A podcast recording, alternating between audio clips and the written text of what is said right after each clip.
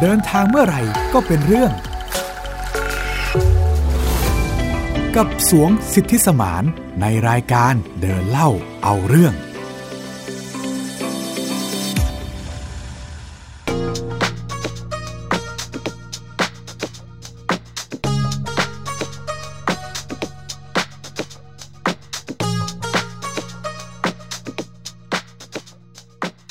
สวัสดีครับ ผมสวงสิทธิสมานนะครับ กลับมาพบกับรายการเดินเล่าเอาเรื่องกันอีกครั้งนะครับ สวัสดีค่ะ มิวอัยดาสนศรีค่ะ กลับมาเช่นเคย ร่วมเดินทางไปกับสวงอีกครั้งนะคะ ฟังกับพวกเราได้ผ่านทาง www.thaipbspodcast.com ค่ะ รวมไปถึงแอปพลิเคชัน Thai PBS Podcast ด้วย นอกจากนี้ยังมีอีกช่องทางหลากหลายเลยเนาะสวงเนาะที่สามารถฟังเราได้ ไม่ว่าจะเป็น Apple Podcast นะ ครั คะ บ Google Podcast Spotify Podbean นะคะ ก็สามารถที่จะฟังได้เช่นเดียวกันค่ะ สาวคลาวก็ได้ด้วยใช่ไหมฮะ ใช่แล้ว ครับสำหรับการเดินทางครั้งนี้นะฮะ ผมก็ยังอยู่ที่ประเทศจีนอยู่ ค่ะ ครั้งนี้ผมจะพาไปที่บ้านหลังที่สองของผม ค่ะ ก็คือเซี่ยงไฮ้อะนะฮะ ค่ะ ที่ผมพูดว่าเป็นบ้านหลังที่สองของผมเนี่ยเพราะผมตอนนี้เนี่ยใช้ชีวิตอยู่ที่เซี่ยงไฮ้มาประมาณ 4 ปีละ อ่า แต่ว่าตอนนี้คือติดโควิดอยู่ก็เลยยังกลับไปไม่ได้ กลับ นะฮะ ไปบ้านอีกหลังหนึ่งไม่ได้ ใช่ครับ ก็ต้องอยู่บ้านบ้านหลังแรกไปก่อนอค่ะยู่ที่ประเทศไทยไปก่อน เพราะว่า ฮ จีนไปเรียนต่อที่นู่นเนาะ ใช่ครับ เรียนปริญญาตรีฮะ เมืองเซี่ยงไฮ้เนี่ยจริง ๆ หลายคนก็รู้จักอยู่แล้ว เป็นเมืองเจ้าพ่อนะฮะ ค่ะ เป็นเมืองใหญ่ทางตะวันออกของประเทศจีนนะครับ เป็นเมืองเศรษฐกิจ เป็นศูนย์กลาง financial ของประเทศจีน แล้วก็มีในเรื่องของเออความสัมพันธ์ระหว่างประเทศ ที่ไม่ว่าจะเป็นการลงทุนจากต่างชาติ หรือว่าการท่องเที่ยวต่างๆ เนี่ย จริง ๆ เซี่ยงไฮ้มันก็มีความคล้ายกับกรุงเทพอยู่พอสมควร ค่ะ ถ้าให้ผมเปรียบเทียบนครเซี่ยงไฮ้เนี่ยผมก็จะคงจะต้องเปรียบเทียบกับนิวยอร์กที่ไม่ใช่เมืองหลวงซะทีเดียว คืออเมริกาเนี่ยวอชิงตันดีซีเป็นเมืองหลวง ค่ะ เหมือนที่จีนเป็นปักกิ่ง อ่า แต่ว่านิวยอร์กเนี่ยก็คือเมืองอันดับ 2 ของ อืม อเมริกา ค่ะ ทางจีนเนี่ยก็มีเซี่ยงไฮ้เป็นเมืองอันดับ 2 ครับ ค่ะ ในครั้งนี้เนี่ยสิ่งที่ผมจะมาเล่าให้กับคุณผู้ฟังได้ฟังกันนะฮะคือเรื่องของการแยกขยะ หรือว่าเรื่องนโยบายแยกขยะในเซี่ยงไฮ้นะครับ มันน่าสนใจยังไงคะนโยบายนี้ทำไมสวงถึงถึงขั้นกับต้องเอามาเล่าให้ฟังเลย ใช่ครับก็เอาง่ายๆ คือด้วยความใหญ่ของเซี่ยงไฮ้เนี่ยแล้วก็ความมีอำนาจทางเศรษฐกิจ การเป็นเมืองพัฒนา ในประเทศที่กำลังพัฒนา เวลารัฐบาลเนี่ยดำเนินนโยบายอะไรเนี่ยส่วนใหญ่เนี่ยเซี่ยงไฮ้จะเป็นหนูทดลอง อ่า และนโยบายแยกขยะเนี่ยคือนโยบายที่รัฐบาลเนี่ยเอามาใช้กับเซี่ยงไฮ้เป็นเมืองแรก อืม ในขณะที่ผมยังอยู่ที่เซี่ยงไฮ้ตอนนั้นนะนะฮะ ค่ะ พี่หมิวอยากรู้อย่างนี้ว่า จริง ๆ แล้วเวลาที่เขาคิดนโยบายเนาะทำไมเขาไม่เริ่มจากเมืองที่เป็นเมืองหลวงของประเทศทำไมเขาถึงเลือกมาแบบเซี่ยงไฮ้เลยอะไรอย่างเงี้ย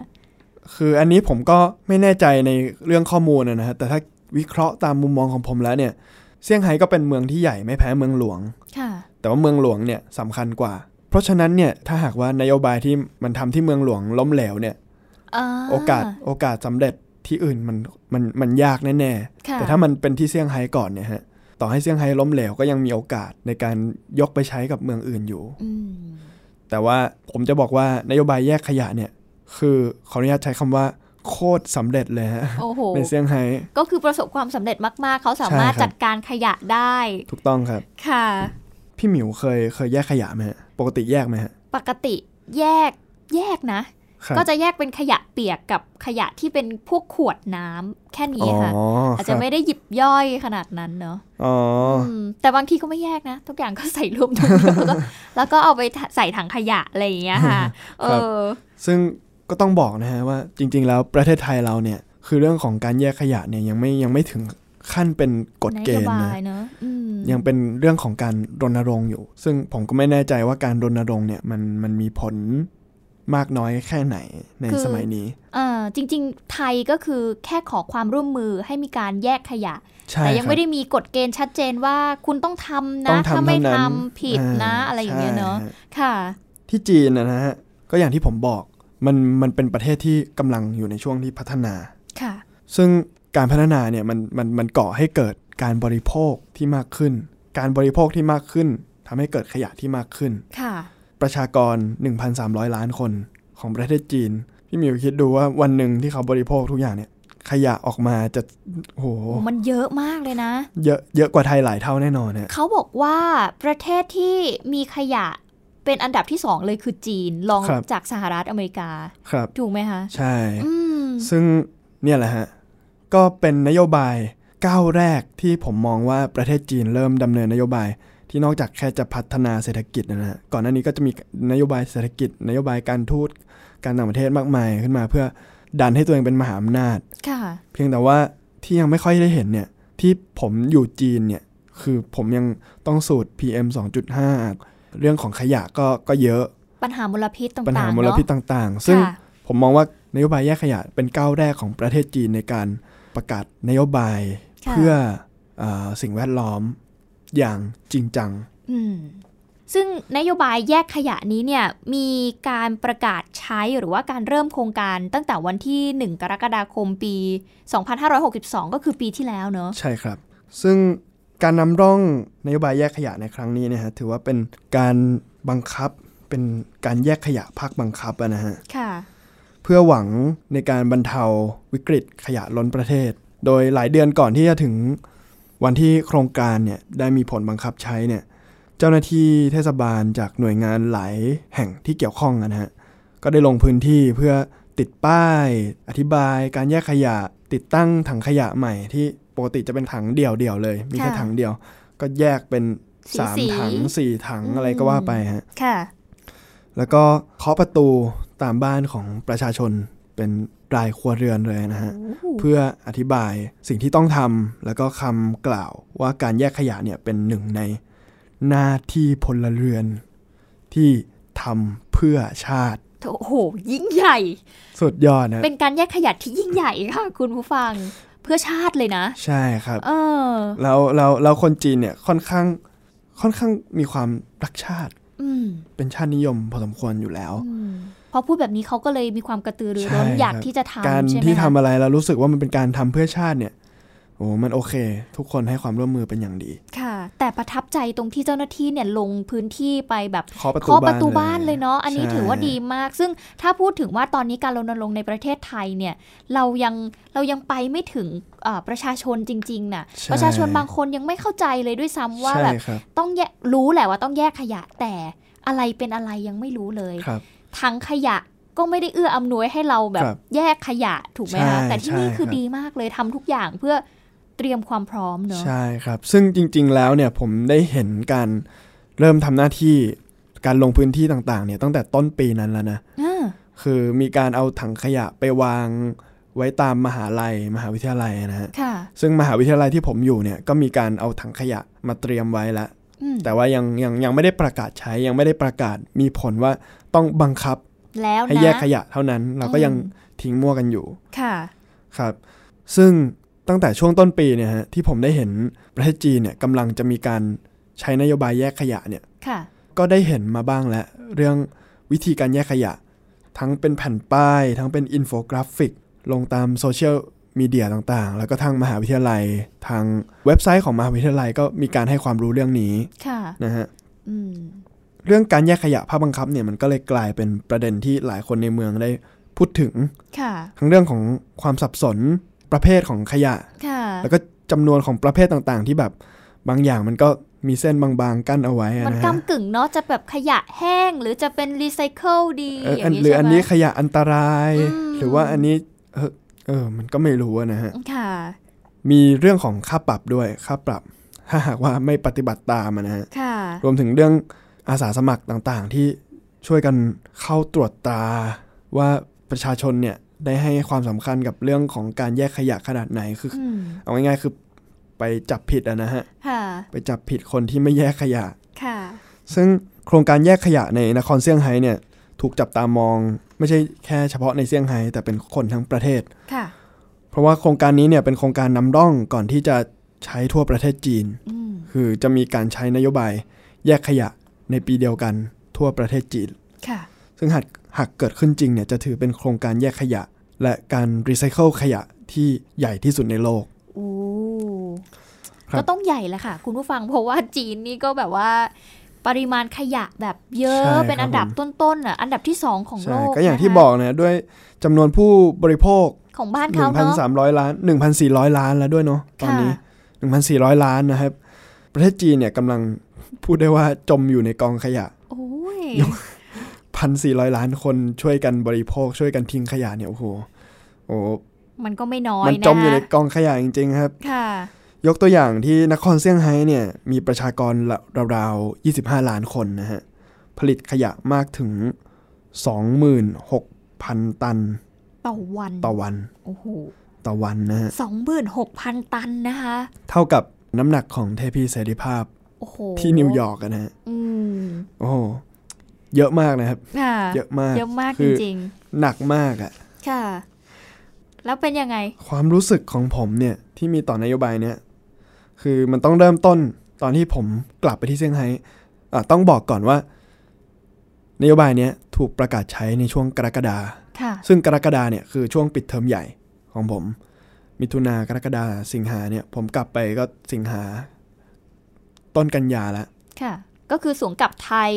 แล้วก็ค่อยกลับไปเรียน กลั ต่ ไป ออีก จีน ที ใช่ ซึ่งในช่วงสอง2เดือนที่ผมอยู่ที่ไทยเนี่ย คนจีนได้เริ่มแยกขยะกัน แยกขยะละ ละ ค่ะ พอผมกลับไปเนี่ยเขาชินกับการแยกขยะเรียบร้อยละในขณะที่ผมเนี่ยอ่ะมันเกิดอะไรขึ้นทำไมถังขยะมันหายไปไหนหมด อืม ถังขยะที่มันเคยอยู่ข้างล่างหอเนี่ย ไม่มีแล้วกว่าจะทิ้งขยะได้เนี่ย มันต้องเดินออกไปไกล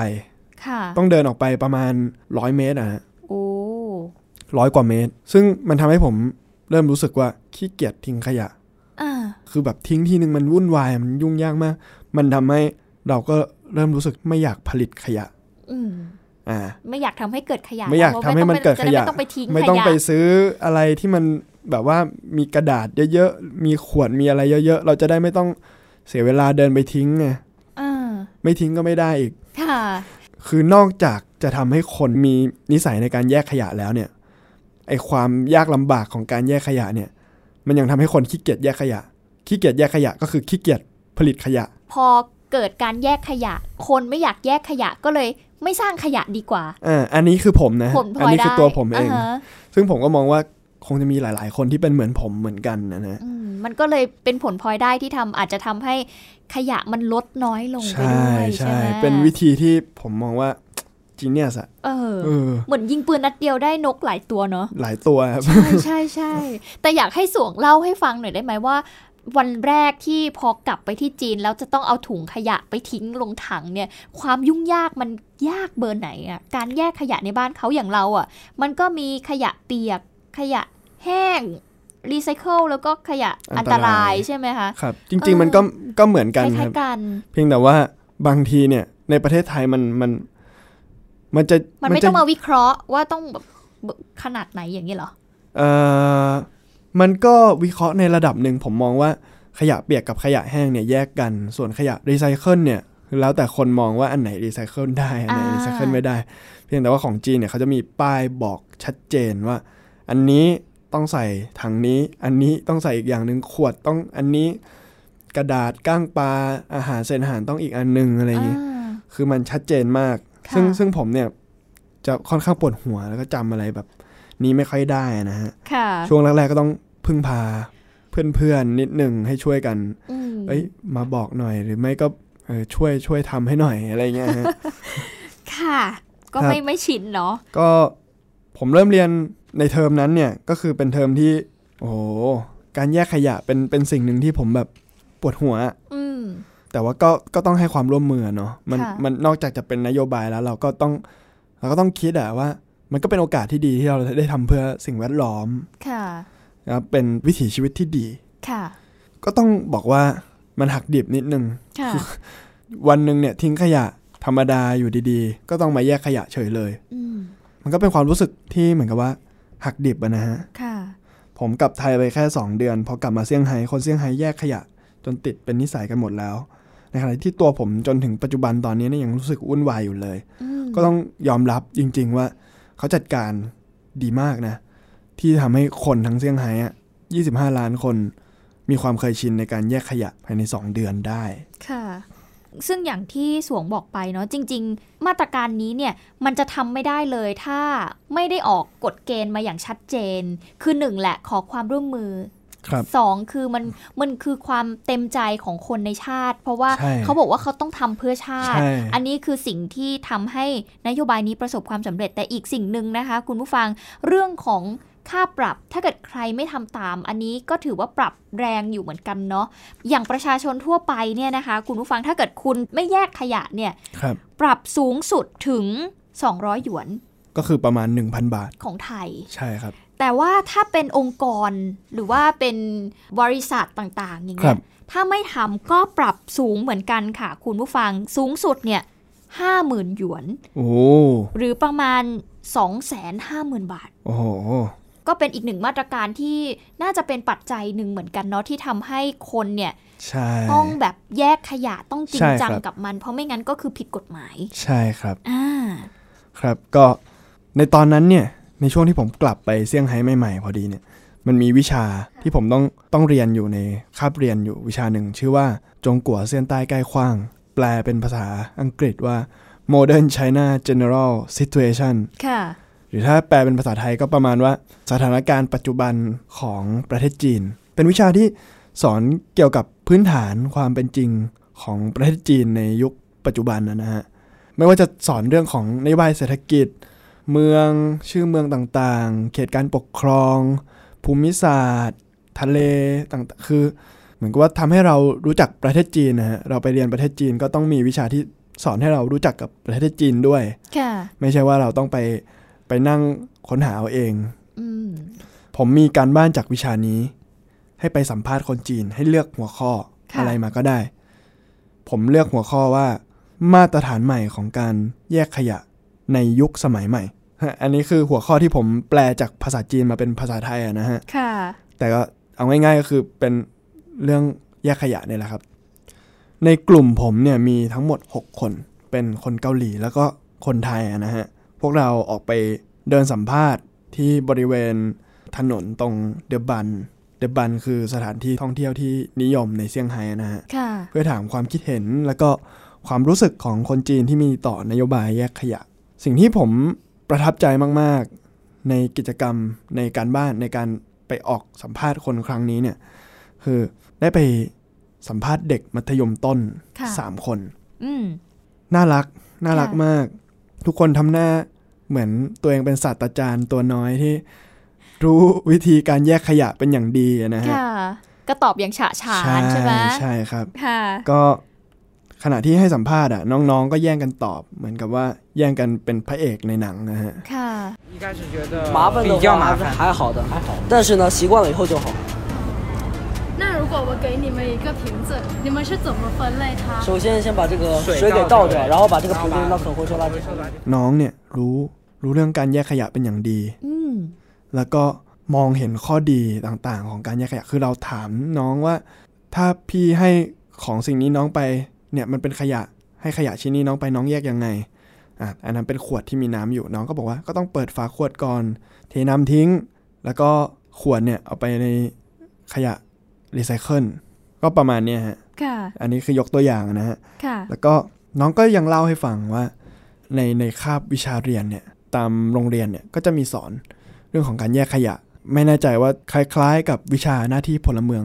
ในไทยหรือเปล่านะฮะ อืม แต่ก็น่าจะมีวิชาประมาณนั้นอยู่ในจีนเหมือนกัน ค่ะ ซึ่งทำให้เด็กๆ พวกนี้เนี่ยเข้าใจและเรียนรู้ขยะจากที่ผมสังเกตมานะ ตั้งแต่สัมภาษณ์มาคือสัมภาษณ์ทั้งผู้ใหญ่ทั้งเด็ก คือเด็กพวกเนี้ยรู้เรื่องการแยกขยะมากกว่าผู้ใหญ่ เออ ด้วยซ้ำนะฮะ ค่ะ ก็เป็นสิ่งที่ อืม เรามองเห็นหน้าเด็กพวกนี้แล้วเนี่ยเขาคืออนาคตของของประเทศจีนนะ อืม ผมก็แหม อนาคตเขาน่าจะสดใสอะ่ะบอกเลย เพราะว่าเด็กพวกนี้เนี่ย ถ้าโตไปแล้วแบบกลายเป็นคนที่ที่มีคุณภาพในอนาคตได้เนี่ย ค่ะ ผมว่าจีนก็น่ากลัว น่ากลัวจริง พลเมืองเขาค่อนข้างแบบว่ามีคุณภาพ ๆ เนาะ ใช่ แน่นอน ใช่ ว่าพอคุณภาพของพลเมืองดีแล้วเนี่ยประเทศก็จะนำไปสู่การพัฒนาที่ดี ใช่ครับ แล้วยังไงอีกบ้างจากเด็กๆ เราได้ไปสัมภาษณ์คนอื่นๆ บ้างไหมคะ ผมได้ไปคุยกับพ่อแม่คนหนึ่ง คนที่เป็นแม่คนคนหนึ่งฮะ ค่ะ เป็นอาจารย์ประจำชั้นของผมเอง ผมคุยกับท่าน ท่านเล่าให้ฟังว่า เขาไม่รู้วิธีแยกขยะ แล้วก็ยังแยกมั่วๆอยู่บ้าง อืม แต่ว่าลูกของเขาเนี่ย ลูกของเขาเนี่ยสอนเขานะ า สอนเขาให้เขาแยกขยะนะ แล้วก็ ถ้าเขาเผลอไม่แยกขยะเขาโดนลูกด่าด้วยนะ เออ ลูกก็ไม่ใช่ด่าหรอกครับ แต่ก็คือเหมือนกับว่าลูกก็มาเตือนนะ เอ นะ อ ก็แปลกดี คือสมัยนี้นี่คือลูกๆสอนพ่อแม่แล้ว เออ สอนพ่อแม่แยกขยะด้วยอะไรอย่างเงี้ย นั่นหมายถึงว่าจีนเองก็ประสบความสำเร็จในเชิงที่การศึกษามันส่งผลต่อเด็ก ใช่ ด้วยเหมือนกันเนาะ ใช่ใช่ เด็ ค ก รับ เขาสามารถนำเอาเรื่องราวในห้องเรียนเนี่ยไปใช้ในชีวิตจริงได้ จริง อะไร ครับ อย่างเงี้ย อืม จริงครับ ซึ่งนี่ก็คือความเปลี่ยนแปลงที่ผมได้เห็นนะฮะ ค่ะ คือในในตอนที่เริ่มทำการบ้านชิ้นนี้เนี่ย มันคือประมาณ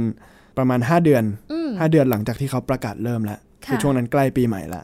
ห้าเดือนเองอะห้าเดือนเองนะที่ที่ทางการจีนเริ่มประกาศนโยบายเนี่ยแยกขยะสิ่งที่ผมเห็นเนี่ยทุกคนมัน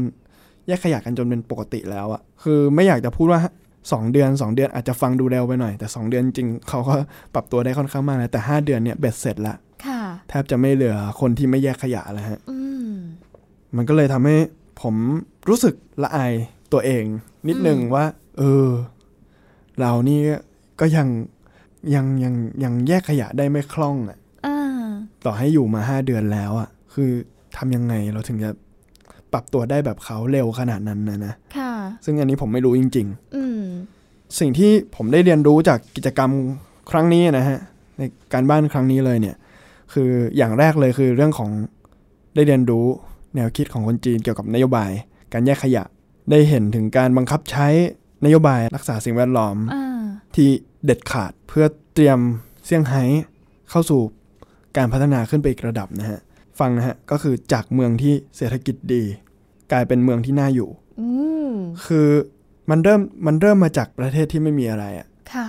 ที่ที่เคยตกต่ำมามากๆนะฮะจนปัจจุบันเนี่ยถือว่าเป็นประเทศที่เศรษฐกิจดี แต่ว่า สภาพ ถามว่ายังน่า แวดล้อม ถามว่าน่าอยู่ไหมอืม PM 2.5 ก็ยังเยอะ อืม เออรถก็ติด ขยะ มัก็เป็น มีไหม เมืองขยะก็เยอะ อ่า อืมไม่แน่ใจว่าน่าอยู่ขนาดนั้นหรือเปล่า ค่ะ แต่ว่าเป็นสิ่งที่ทำให้เห็นว่านโยบายแยกขยะเนี่ยฮะมันเป็นก้าวแรกที่จะทำให้ประเทศจีนกลายเป็นประเทศที่น่าอยู่ อืม นั่นหมายถึงว่าเมืองที่น่าอยู่ คือเป้าหมายใหม่ของจีน ครับ อ่า ใช่ครับ มันก็เลยกลายเป็นแรงบันดาลใจให้ผม ในฐานะคนไทย คนรุ่นใหม่ด้วย ที่มองเห็นการพัฒนาของประเทศอื่นที่ที่ที่พัฒนาไปมากกว่าเราอะนะฮะ แล้วก็ตระหนักถึงเรื่องของสิ่งแวดล้อมมากขึ้น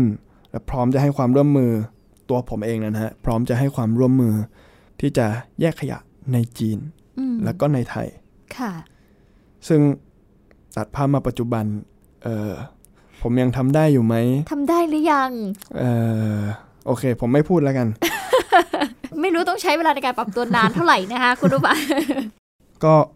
ด้วยเวลาเพียงไม่ถึง 5 เดือนเท่านั้นนะฮะ การแยกขยะก็กลายเป็นความเคยชินของคนเซี่ยงไฮ้ซึ่งผมเชื่อว่าอีกไม่กี่ปีเนี่ย จีนทั้งประเทศก็จะเคยชินกับนิสัยเรื่องของการแยกขยะ ค่ะ เป็นแบบที่เซี่ยงไฮ้เหมือนกันนะฮะ ค่ะ แล้วก็เห็นได้ชัดว่าถ้าจีนเนี่ยเขาคิดจะทำอะไรนะ เขาทำจริง ค่ะ แล้วมันก็ได้ มันก็ได้จัดการปัญหาทำให้ประเทศเนี่ยบรรลุเป้าหมายที่สูงขึ้นไปอีกระดับหนึ่ง ค่ะ เรื่อย อืม ๆ แล้วก็ค่อนข้างรวดเร็ว แล้วก็เห็นผล ค่ะ ครับ อย่างที่สวงเล่าให้ฟังนะคะ คุณผู้ฟังว่าเวลาที่จีนเขาต้องการ อยากจะทำอะไรบางอย่างเขาจะมีเป้าหมาย เขาจะมีโกเป็นของตัวเองเนาะ ใช่ครับ กว่าจะไปถึงเป้าหมายนั้นได้ แต่ละสเต็ปของเขาเนี่ยเขาต้องคิดมาแล้วว่าเขาต้องทำอะไรบ้างเพื่อให้ไปถึง ใช่ เป้าหมายนั้น อย่างที่บอกไปค่ะ จากเมืองเศรษฐกิจดีเป็นเมืองที่น่าอยู่ เชื่อว่านโยบายการแยกขยะ เป็นหนึ่งในเส้นทางของการนำไปสู่การเป็นเมืองที่น่าอยู่ในอนาคต ใช่ครับ และเราต้องติดตามกันต่อใช่ไหมว่า จริง ๆ จีนจะมีนโยบายอะไรใหม่ๆ เพื่อไปถึงเป้าหมายนั้น ใช่ครับ เราต้องรอดู ต้อง เราอยากเห็น ดูฮะ เหมือนกันนะ ว่าจะมีนโยบายอะไรบ้างที่จะไปช่วยลดฝุ่น PM 2.5 ได้ใน ช่ อนาคตของ ช่ จีนใช่ไหมคะ ใช่ น่าติดตามค่ะ เพราะว่าเพียงแค่นโยบายนี้นโยบายแรกที่เรียกว่าเริ่มทำแล้วเนี่ย ก็ประสบความสำเร็จแล้ว เราต้องดูภาพใหญ่ของจีนเลยเนาะว่าถ้าเกิดมีการประกาศใช้ทั่วประเทศแล้วเนี่ย ปัญหาขยะของจีนจะลดลงได้มากน้อยแค่ไหน ก็ต้องติดตามกันต่อไปค่ะ ครับสำหรับเอพิโซดนี้ก็เท่านี้ก่อนนะฮะ วันนี้ก็หมดเวลาไปแล้ว พวกเราก็ต้องขอลาไปก่อนนะครับ พบกันใหม่ใน EP หน้ายังมี เรื่องราวการเดินทางที่สนุกมาให้คุณผู้ฟังได้รับฟังกันอีกนะครับ สวัสดีครับ สวัสดีค่ะ